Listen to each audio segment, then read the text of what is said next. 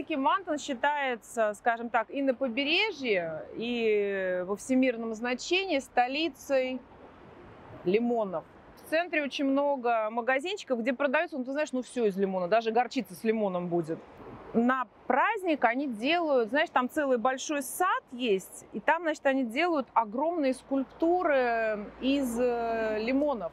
Лазурь, вот эта так называемая красивая голубизна моря, она почему-то заканчивается вот сразу за итальянской границей, буквально еще километров 10. То есть Сан-Ремо море уже коричневое. Здесь получается вот эта голубизна, она вот Лазурный берег и до города Сан-Тропе. Сколько здесь километров? Слушай, ну даже 200 не получится, наверное, да, где-то примерно. Ну и обрати внимание, конечно, на растительность. Здесь все пальмы, сосны, кипарисы. То есть все-все-все лучшие южные представители ты можешь увидеть.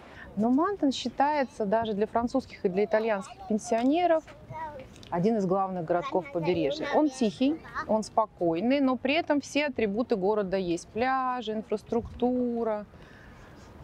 И вот здесь очень многие дома, они прям продаются для пенсионеров, такие кондоминиумы. Ну, скажи, здесь неплохо, да, так, пенсию проводить? А когда купальный сезон вот начинается? Там, Ницце, Мантово? Ну вот ты знаешь, за купальным сезоном у меня, допустим, финские соседи, они купаются круглый год и считают, что море у нас горячее, потому что их финские озера холоднее намного даже летом. Ну вот, наверное, про начало сезона мы можем говорить, когда откроются все-таки платные пляжи, да, когда они выставят свои лежаки и будут продавать. Значит, платные пляжи в Ницце открываются в начале мая. То есть вот начиная где-то с 1 мая, там плюс-минус неделя, уже можно приходить на платный пляж, бронировать лежак и уже пить вино с видом на море. До этого можно купаться, можно нет. И сезон заканчивается, когда лежаки, скажем так, опять же убирают. Это где-то, ну, конец октября, вот так. То есть сентябрь бархатный сезон, октябрь бархатный сезон.